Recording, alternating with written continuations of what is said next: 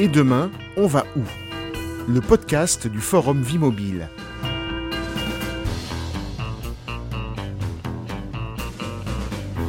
En mars 2020, en pleine première vague de la pandémie, les transports en commun français affichaient une baisse de 90% de fréquentation, un chiffre équivalent à celui de leurs confrères suisses. Aujourd'hui que les confinements sont terminés et alors que le développement du télétravail est venu bouleverser les déplacements pendulaires d'une partie importante de la population, comment les transports en commun sortent-ils de la crise ? Pourront-ils tirer leur épingle du jeu à l'heure où ils apparaissent indispensables à la transition écologique ? Bonjour et bienvenue dans « Et demain, on va où ?», le podcast qui interroge le futur de la mobilité.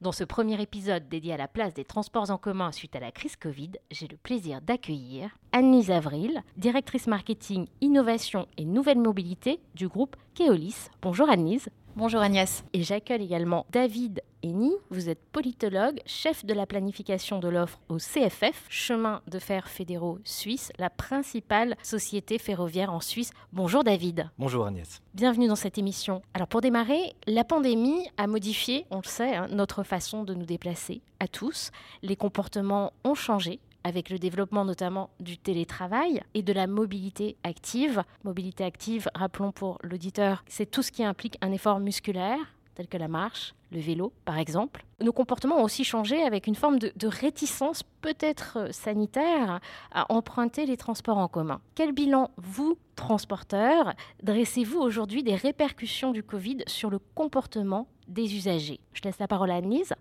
Alors, durant la crise, on a observé en fait un double phénomène. D'abord, un phénomène de démobilité, c'est-à-dire que les personnes se déplaçaient moins globalement. Et puis, effectivement, une baisse de la fréquentation des transports en commun, donc un phénomène de report modal, c'est-à-dire les gens qui auparavant utilisaient les transports en commun et qui ensuite ont opté plutôt pour la voiture, la marche et, comme vous le disiez avec les mobilités actives, le vélo également. Ça, c'est ce qu'on a observé notamment pendant la crise proprement dite. Ensuite, on a eu une dynamique d'évolution de ces comportements et notamment une reprise de la fréquentation des transports en commun qui a été différente en fait, suivant les pays où nous opérons. Mais cette dynamique, on la corrèle notamment à la façon dont l'offre a été pilotée et gérée pendant la crise. Et là où il y a eu des réductions d'offres de transports en commun assez drastiques et assez longues, la reprise de la fréquentation, on le voit, est plus lente et moins forte que là où on a maintenu de l'offre, une offre attractive. C'est ce qu'on appelle chez nous la permanence de l'attractivité de l'offre. Et c'est vrai que ça a été un peu la clé pour reconquérir nos voyageurs. David, quel est votre point de vue ? Quelle a été la répercussion de la crise pour vous sur le comportement des usagers ? Alors, au moment le plus fort de la crise, nous nous sommes posé la question si on était face à une révolution des comportements de mobilité. Et après quelques mois, on s'est rendu compte que ce n'était pas une révolution, mais plutôt un accélérateur de trend qui existe déjà depuis bien une décennie. Et le premier, c'est le télétravail. C'est quelque chose qui existait. On avait déjà beaucoup de collaboratrices, de collaborateurs en Suisse qui utilisaient cette façon de travailler. Et puis là, on a eu une poussée d'accélérateur, mais sur un trend dont on sait qu'il va continuer à s'installer. Et la deuxième chose que nous avons observée, c'est dans l'interaction avec les clients, que ce soit les canaux de vente, la manière d'interagir avec les clients, c'est aussi un accélérateur en termes de digitalisation. Donc si on regarde à court terme, effectivement, on a une baisse énorme de 80 à 90%, puis ensuite un serpent qui monte avec quelques phases où maintenant on est environ à 80 à 90% du niveau de 2019. Et ça, c'est la vision à court terme. Et je crois que ce qui est important, c'est de voir cet enjeu à long terme, cet accélérateur de digitalisation. C'est pour moi l'élément le plus fort comme bilan de la crise. C'est cette accélération de digitalisation qui va se pérenniser selon vous, David ? Pour moi, c'est effectivement inéluctable. Durant la crise, on avait toujours cette image qui était portée « Ah, il y aura moins de mobilité ». Et je crois que c'est une mauvaise compréhension du phénomène. En fait, le temps qui est attribué à la mobilité, lui, reste constant. Ça, on le voit depuis des décennies. On a des infrastructures qui sont toujours meilleures, des possibilités d'aller vite, d'aller rapidement à des endroits. Donc, on fait toujours plus de kilomètres. Donc, on voit qu'il y a des changements dans le nombre de kilomètres qui sont faits par la population. Mais en fait, qu'il y ait une crise ou pas, à la fin, on va réinvestir ce qu'on a économisé d'un côté sur d'autres trafics. Alors, ce qu'on voit, c'est qu'on a beaucoup moins de trafic pour aller au travail. Et je crois que ça, c'est un phénomène qui va rester. Environ 10 ou 20% de ce phénomène est en régression. Par contre, on voit que les gens réinvestissent ce temps dans la mobilité. Et c'est pour ça qu'on a des très, très bons chiffres qui sont bien meilleurs qu'en 2019 déjà maintenant, sur les lignes touristiques notamment. Donc là, on a vraiment un phénomène qui est là et qui va rester. Donc une transformation de la mobilité qui va plutôt se reporter sur le loisir. Exactement, sur le loisir et puis aussi sur un élément qu'on n'attendrait pas, c'est peut-être la mobilité douce. Ça veut dire qu'on va avoir le même budget de temps et on va peut-être faire moins de kilomètres. Alors pour les transporteurs, que ce soit les CFF ou Keolis, c'est pas forcément la meilleure nouvelle. On aime bien transporter des gens, c'est notre métier, mais c'est finalement une très bonne nouvelle pour la planète. Alors, je vais laisser Annelise rebondir là-dessus. Est-ce que vous voyez également des mutations qui sont amenées à durer dans le comportement des usagers ? Oui, alors nos observations, elles sont tout à fait convergentes avec ce que vient de dire David, et notamment, en effet, on n'observe pas une tendance générale à la démobilité. Donc il y a cette attente vis-à-vis du digital que moi je formule un peu différemment en disant qu'il y a de l'attente sur le sans contact. C'était initialement finalement une préoccupation en matière d'hygiène, notamment pendant la crise. Donc les clients attendaient de pouvoir, par exemple, avoir des actes d'achat ou de validation de titres de transport sans aucun contact. Donc on a vraiment accéléré là, le déploiement de la dématérialisation des titres de transport sous toutes leurs formes, SMS, M-Ticket, validation à bord directement avec les cartes bancaires ou ce genre de choses, le click and connect en agence commerciale également. Donc ça, effectivement, on a vraiment accéléré toute cette digitalisation et ce parcours sans contact pour répondre à cette attente en matière d'hygiène. Deuxième attente, c'est vis-à-vis du confort et notamment de l'affluence. Il y avait effectivement de l'appréhension par rapport à la promiscuité, la peur d'être contaminé en étant trop proches les uns des autres. Et cette attente en matière de confort, de moindre affluence, elle est restée. Et on a mis en place un observatoire des attentes des usagers. On voit que 75% des Français souhaitent connaître la place disponible à bord et le niveau d'affluence avant de voyager. Donc ça aussi, ça nous a forcé à développer tout un tas de systèmes pour donner de l'information, soit en temps réel, soit en prédictif, sur l'affluence à bord. Et puis le troisième élément sur lequel les attentes étaient très prégnantes aussi, c'était la sécurité, parce que finalement, il y avait moins de monde dans les transports en commun, et donc il pouvait, à certaines heures de la journée, se développer un sentiment d'insécurité accrue. Et là aussi, il a fallu réagir en proposant des choses, comme par exemple la descente à la demande au niveau des bus, entre deux arrêts, par exemple, le soir. Et ça, ce sont des choses qui sont restées aussi, comme finalement des besoins qui sont devenus permanents et des tendances pérennes. Donc toutes ces stratégies dont vous me parlez ont été mises en place de façon concrète à partir de 2020 ? Alors, non seulement elles ont été mises en place de façon concrète, mais ce qui est aussi assez frappant pour nous, c'est que c'était des attentes assez universelles. Et donc, typiquement, le sujet de l'affluence à bord, on a eu l'occasion du coup de le traiter sur le métro de Shanghai, sur le bus à Sydney, à Boston sur du train régional, et puis en France, dans des collectivités de tailles très différentes, comme à Villisy ou à Nevers.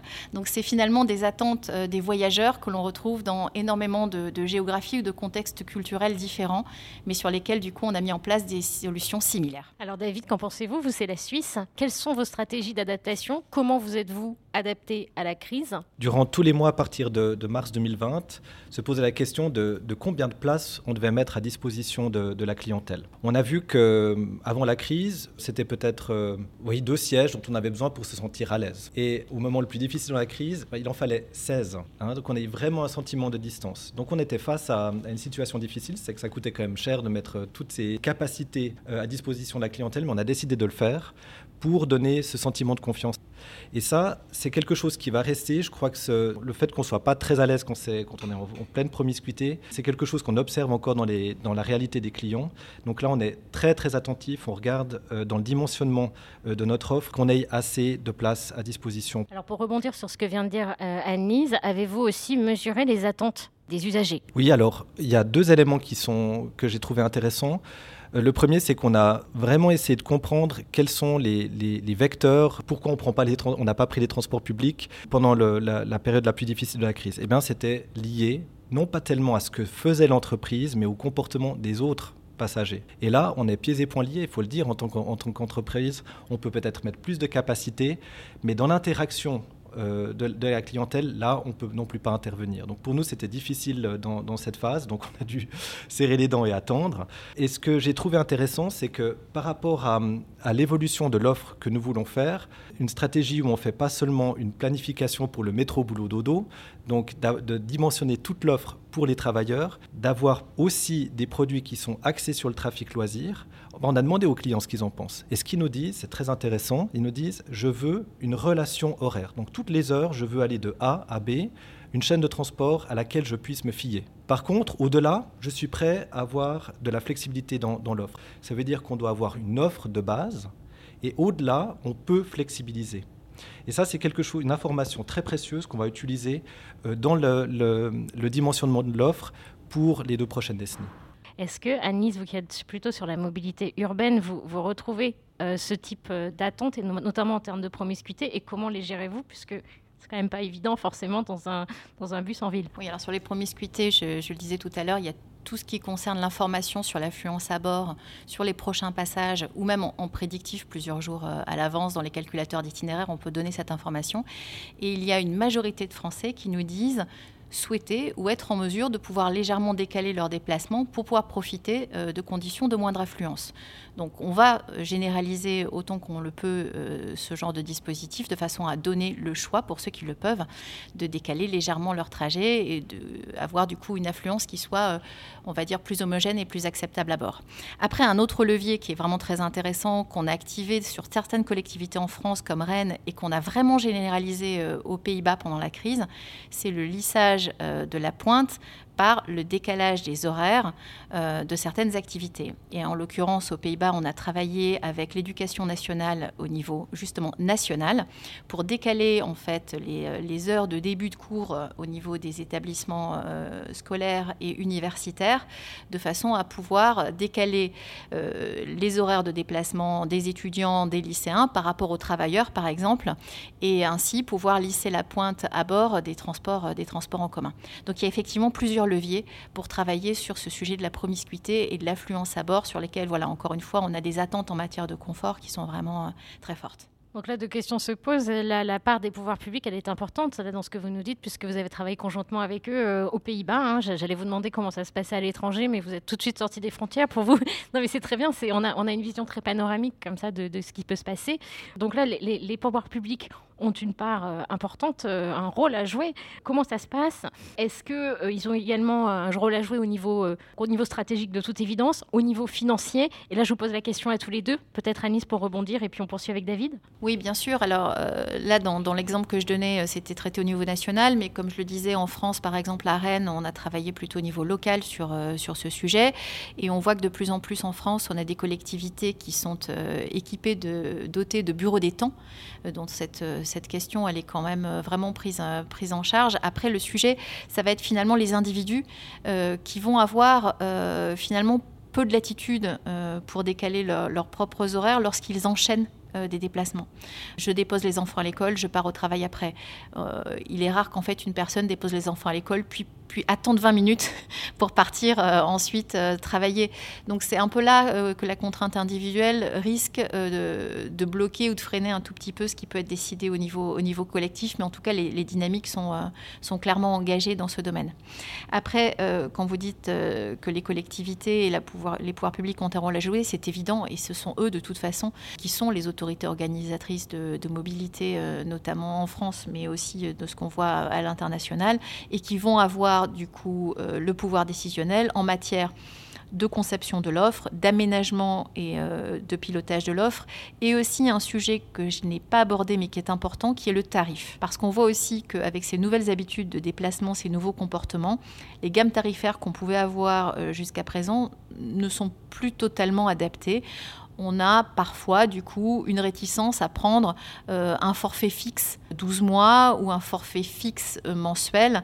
Et finalement, ça vaut le coup de réinterroger aussi finalement les usagers sur leurs attentes en ce domaine.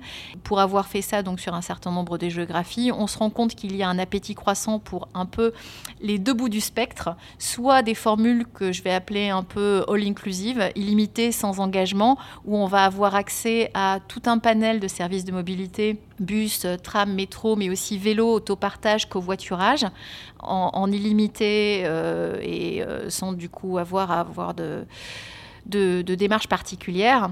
Et à l'autre bout du spectre, plutôt un paiement à l'usage, donc dans des formules de post-payment, d'open payment, où en fait je ne paye que ce que je consomme. Et vraiment là, on doit effectivement s'interroger pour faire évoluer nos gammes tarifaires, mais encore une fois, là c'est l'autorité organisatrice qui, sur la base de propositions qu'on peut lui faire, décide si effectivement elle va opter pour cette gamme tarifaire ou pas. Et donc, en effet, ils ont un rôle très important à jouer dans ce domaine. Qui amène la question suivante, et on va essayer de répondre à tout ça en même temps, David. C'est que la crise a aussi eu un impact effectivement financier, puisqu'il y a des changements de comportement. Donc, est-ce que ça a impacté vos recettes, clairement, l'un et l'autre ? Oui, alors le trou dans la caisse est béant. Hein. On parle de 2 à 3 milliards de francs suisses pour les CFF. Après, il y a encore le reste de la branche. Hein. On pense à toutes les entreprises de bateaux, les téléphériques et le reste. Donc là, on est dans une phase où la politique doit décider comment assainir les entreprises. C'est une phase qui est assez douloureuse et on a un plan financier où on sait qu'on aura besoin de plusieurs années pour revenir à un courant normal. Hein, qu'on ait assez de recettes pour vraiment couvrir l'ensemble de nos coûts. Et là, on est vraiment main dans la main avec le gouvernement pour avoir une stratégie commune. Hein, de ne pas se lancer la balle en disant c'est la faute de l'autre, mais d'avoir une planification financière entre entreprises, propriétaires et aussi ceux qui financent l'offre de manière à ce qu'on ait un plan commun. Donc en Suisse, pour revenir sur ce que disait Annelise, tout comme dans les autres pays, les pouvoirs publics ont une place prépondérante. Ça se passe comment concrètement, comment sont prises les décisions au niveau de la Suisse pour la mobilité ? C'est la même chose que pour toutes les activités de la ville. Le pouvoir en Suisse est très diffus. On a peu d'activités qui sont au niveau fédéral. Donc on a beaucoup d'interactions avec les communes, les cantons, à côté de la confédération. Et là, ce qui est assez intéressant, les expériences qu'on a faites, par exemple, pour déplacer les horaires des écoles, on va auprès de l'école qui est en question et puis on fait un plan avec eux de façon très concrète sur le terrain. Ou alors on va discuter avec l'administration cantonale et là on a 26 cantons, on a plein de réalités différentes, de façons de faire différentes. Donc là on voit en fait à l'exemple de la mobilité qu'on aborde la question de façon très différente que dans d'autres pays. 1000 pays dans un pays en Suisse. Oui, beaucoup. On fait 60 km et après c'est un accent différent et une autre façon de voir le monde. Alors Annelise, un petit mot sur les répercussions économiques. Vous nous avez déjà touché également, mais est-ce qu'effectivement la crise a eu des répercussions sur les recettes du groupe Keolis ? Oui, alors, et pour tous les opérateurs de transport, bien sûr. Un constat qui est intéressant, c'est qu'on a perdu malheureusement plus de recettes qu'on a perdu de voyages. Et ce que je veux dire par là, c'est que les voyageurs qui sont revenus, plus massivement, sont des voyageurs qui ne vont pas nécessairement payer plein tarif.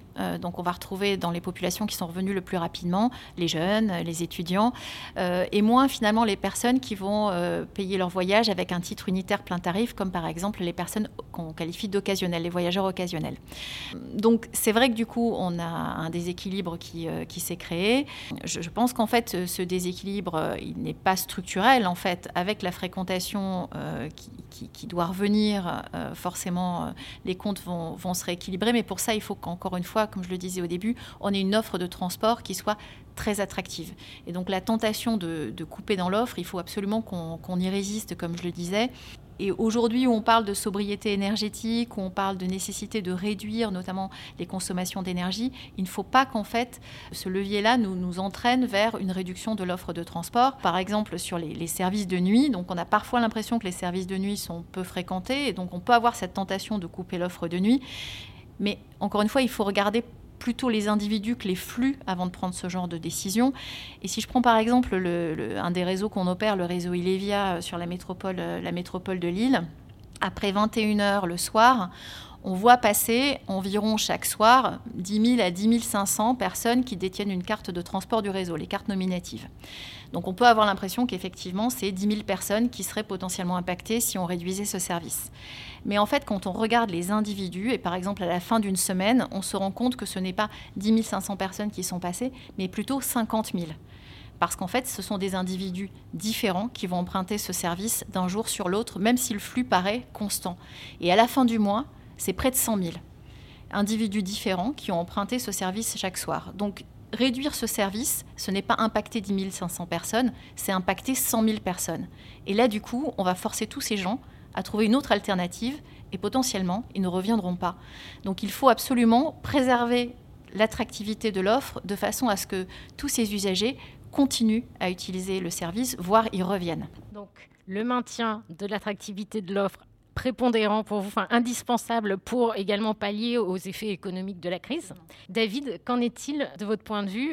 Qu'avez-vous mis en place comme stratégie au niveau de CFF pour pallier les effets économiques de la crise ? D'entente avec le gouvernement, nous avons décidé de maintenir l'offre au maximum. C'était un calcul à court terme, un investissement pour le long terme. Et là, je crois qu'on ne s'est pas trompé, c'était une très très bonne décision de maintenir au maximum cette offre parce que c'est le garant pour que les gens aient confiance dans le système de transport public à long terme et reviennent dès que les mesures sanitaires s'arrêtent. Et ça, c'est une expérience qu'on prend avec pour la crise de l'énergie. Si on dit qu'on a vraiment besoin d'économiser de l'énergie électrique dans les transports publics, en fait, il est beaucoup mieux d'inciter les gens à faire du télétravail dans la mesure du possible, donc de réduire les flux sur quelques jours, maximum sur quelques semaines, et de maintenir le même niveau d'offre, mais d'avoir des compositions, donc en train, mais avec moins de voitures. Ça permet de garder le même niveau d'offre, tout en économisant massivement d'énergie, de 20 jusqu'à 30% d'énergie. Même en sortant de crise, on voit qu'on augmente la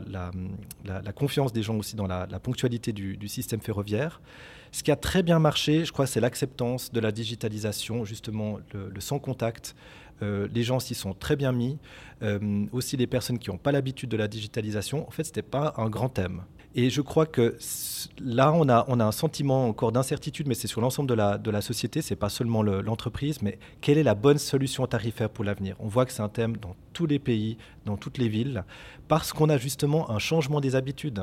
Et je crois que ça va mettre pas mal de temps avant de trouver les bonnes solutions. Donc moi, je suis aussi très ouvert à regarder à l'international quelles sont les bonnes solutions qui sont trouvées. Personnellement, je pense que le fait de garder la notion d'abonnement, c'est quelque chose qui va répondre à beaucoup de besoins parce qu'on est dans une phase où on dit « Ah, je fais moins de mobilité parce que je vais moins au travail ». Mais justement, on ne perçoit pas qu'on réinvestit ça dans les loisirs. Puis finalement, une solution d'abonnement qui correspond tant aux besoins du travail qu'aux besoins pour faire des loisirs, c'est quelque chose qui restera pour la grande partie de la clientèle. Le problème du coût reste assez persistant. Est-ce que vous pensez qu'on peut remonter la pente économique grâce aux stratégies mises en place, grâce au maintien de la permanence de l'offre ? Est-ce qu'on peut retrouver un équilibre de la vie, peut-être pas d'avant, mais presque ? Oui, pour moi, la réponse est oui, mais non seulement maintenir l'offre, mais je pense surtout qu'en fait, il faut la développer face aux enjeux auxquels on est confronté aujourd'hui, réchauffement climatique, sobriété énergétique. L'alternative à l'autosolisme, ça passe par les déploiements et le développement d'une offre de mobilité partagée, pas que transport en commun, hein, aussi effectivement, voir comment bien combiner ça avec, comme on le disait, les mobilités actives, la marche, enfin vraiment pouvoir proposer en fait aux gens qui souhaitent se déplacer du bout en bout, qui soit simple, qui soit attractif. Par exemple, l'abonnement qui permet d'avoir accès à une palette de modes de transport différents, l'abonnement qui permet d'avoir accès aussi bien en fait, au vélo qu'au covoiturage, qu'à l'autopartage, qu'au bus, au métro ou au tram quand il y en a. C'est vraiment quelque chose qui va vraiment aider les gens à avoir ce parcours de bout en bout, les amener de leur domicile à la destination qu'ils souhaitent de façon simple.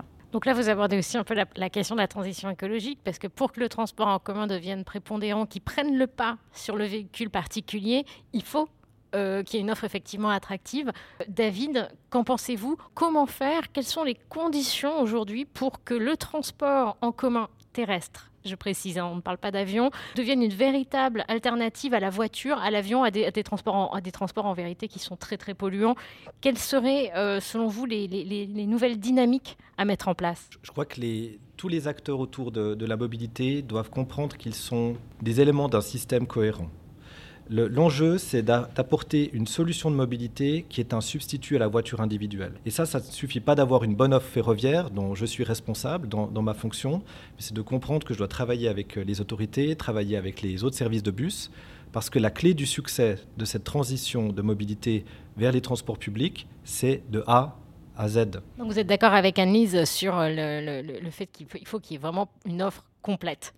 Voilà, et d'ailleurs, on n'est pas là pour dire que la voiture est mauvaise en soi, hein. Il faut mieux, justement, l'intégrer dans un système de transport public. Si sur les 10 derniers kilomètres, dans long trajet, le trajet est fait en voiture parce que c'est la meilleure solution dans ce contexte, eh bien, c'est pas un problème. Le but, c'est de maximiser le nombre de kilomètres qui sont faits dans le système de transport public. Et je crois que la clé, c'est vraiment que chacun comprenne qu'on doit mieux gérer ces interfaces entre les différents modes de transport. Alors selon vous, les pouvoirs publics ils ont forcément un rôle à jouer. Est-ce qu'on pourrait même presque imaginer un scénario où ils investiraient massivement dans les transports en commun pour accélérer cette transition écologique, puisque vous travaillez main dans la main avec les pouvoirs publics. Est-ce qu'on pourrait imaginer ce genre de scénario, par exemple ? On voit que la Confédération est prête à mettre beaucoup d'argent sur la table, des milliards et des milliards. On construit pour 1 milliard d'installations nouvelles pour développer l'offre chaque année. Mais je crois que ça ne suffit pas, en fait. Il faut aussi avoir le courage politique de freiner le développement de la voiture ou même la faire régresser des agglomérations. Ça, c'est aussi la clé du succès. Par exemple, une mesure qui rendrait moins attractive la voiture ? Alors, par exemple, on peut avoir moins de places de parking qui sont mises à disposition dans les agglomérations. Je pense que si on prend l'exemple de Zurich, c'est déjà dans les années 80 que le succès zurichois est venu. C'est tout simplement parce qu'il y avait une volonté politique de réduire le nombre de places de parc. Bien sûr, on était bon avec une offre ferroviaire, mais il fallait aussi ce courage politique. Il y a la possibilité de réduire le nombre de voies pour les voitures individuelles, de rendre les bus beaucoup plus attractifs, d'avoir un système de feu pour l'entrée des agglomérations de manière à ce que ce soit très fluide au niveau des automobilistes. D'ailleurs, ils en profitent aussi, mais ça veut dire qu'on a des bouchons pour l'entrée dans l'agglomération. Il y a plein de mesures qu'on connaît très bien pour améliorer l'attractivité des transports publics par rapport à la voiture individuelle. Annelise, qu'en pensez-vous, vous qui avez une vision de nombreux pays, l'Angleterre, les États-Unis, l'Inde, pour ne pas tous les citer, il y en a quand même beaucoup plus que ça. Est-ce que vous pensez qu'effectivement l'intervention des pouvoirs publics pour accélérer cette transition passe aussi par le choix politique, en plus du côté financier ? Est-ce qu'on pourrait imaginer qu'il y ait un véritable investissement économique dans cette transition écologique de la part des gouvernements ? Alors, je crois que ce qui vient d'être dit est très juste aussi, parce que la question est indissociable des politiques d'aménagement des territoires et des villes, et vraiment en fait aussi donner, en complément du développement de l'offre, donner une forme de premium au système de mobilité partagée, avec effectivement des voies réservées, des priorités au feu, qui fait que finalement c'est plus pratique, c'est plus simple de se déplacer à vélo, en bus, en marchant, et faire en sorte aussi que finalement ces villes deviennent vraiment aussi des villes désirables. Après, la voiture pour nous ne doit pas non plus être un ennemi en tant que tel. On sait que de toute façon ce sera un maillon de la chaîne pour desservir certaines parties du territoire, mais il faut du coup que ça se combine aussi avec les autres systèmes de mobilité partagée, concevoir des villes sur lesquelles on va avoir par exemple des parkings relais qui vont être bien positionnés pour que les gens puissent ensuite avoir un accès très simple au système de mobilité partagée. Et puis la voiture aussi, c'est un système de mobilité partagée potentiellement. Donc il faut aussi savoir quelque part s'en servir pour transporter davantage de passagers. En ce sens-là, le covoiturage, l'autopartage sont aussi des briques d'offres qui sont intéressantes à mobiliser dans un schéma global où on est en train de développer ensemble des territoires qui soient plus durables, plus inclusifs, puisque ça donne accès à la mobilité à un maximum de personnes, et bas carbone. On serait un petit peu dans une forme de mobilité idéale pour vous, si on arrive à effectivement combiner tous ces modes de transport ? Mobilité idéale, encore une fois, je parlerai plutôt de territoire idéal. Et nos territoires doivent être aussi repensés de façon à structurellement raccourcir les distances. C'est ce que disait David au début, il faut qu'on réapprenne à vivre davantage en proximité, mais nos villes et nos territoires ont été conçus de telle sorte qu'on a souvent les lieux de résidence qui sont éloignés des lieux de travail, qui sont éloignés des lieux de consommation, qui sont éloignés des lieux de loisirs ou de soins ou d'éducation. Il faut recréer quelque part un peu des centralités au niveau des quartiers, au niveau des villages, et de la mixité fonctionnelle, de façon à réduire les distances et nous aider du coup effectivement à avoir cette mobilité idéale au sein de territoires et des villes qui soient apaisés et qui soient agréables à vivre. Donc la mobilité idéale, avant tout un aménagement du territoire idéal, vous êtes d'accord avec cela, David ? Je suis d'accord, mais avec un grand bémol. On a souvent dans le discours scientifique et aussi politique de rapprocher le lieu de vie et le lieu de travail. Alors, pour prendre une image forte, si je suis dans mon HLM et puis que je change 25 mètres sur une tour, eh bien, je vais économiser, bien sûr, beaucoup de temps en mobilité pour le travail. Mais qu'est-ce que je vais faire ? Et ça, on le voit dans les chiffres. Puisqu'on a toujours le même temps pour la mobilité, pour les loisirs, alors là, je vais prendre ma voiture et je vais aller très, très loin et consommer beaucoup de CO2. Donc, si on arrive à avoir un aménagement du territoire où on a un lieu de vie juste devant sa porte, on a du plaisir à investir du temps, que ce soit pour une promenade, jouer avec les enfants ou promener le chien, eh bien là, je crois qu'on a vraiment le paquet idéal, parce qu'on a un temps pour la mobilité qu'on investit directement devant la porte parce que c'est un endroit agréable. Et si on arrive, et je crois que ça c'est quelque chose qu'on sous-estime souvent dans les politiques publiques, si on n'a pas de bonne solution pour les loisirs, eh bien les gens vont quand même avoir envie d'avoir une voiture ou de faire ce trajet en voiture. Donc avoir le maximum de gens qui sont dans les agglomérations avec un lieu de vie agréable, proche du lieu de travail, avec des solutions pour aller dans des parcs naturels ou à des attractions ou faire du shopping, avec des transports publics pour les loisirs, là je pense qu'on a vraiment la mobilité idéale pour le XXIe siècle. Je vous remercie tous les deux d'avoir participé à cette interview. Merci Annelise Avril. Merci Agnès, merci David. Merci à vous deux, merci. Et je rappelle que vous êtes respectivement directrice marketing, innovation et nouvelle mobilité groupe de Keolis pour Annelise et chef de la planification de l'offre au CFF pour David. Cet épisode a été réalisé en partenariat avec Métropolitique. On se retrouve quant à nous très bientôt pour le prochain épisode de Et demain, on va où ? D'ici là, abonnez-vous pour ne rien rater et rendez-vous sur le site du Forum Vies Mobiles pour continuer à suivre l'actualité de la mobilité. À très vite. Et demain, on va où ? Le podcast du Forum Vies Mobiles.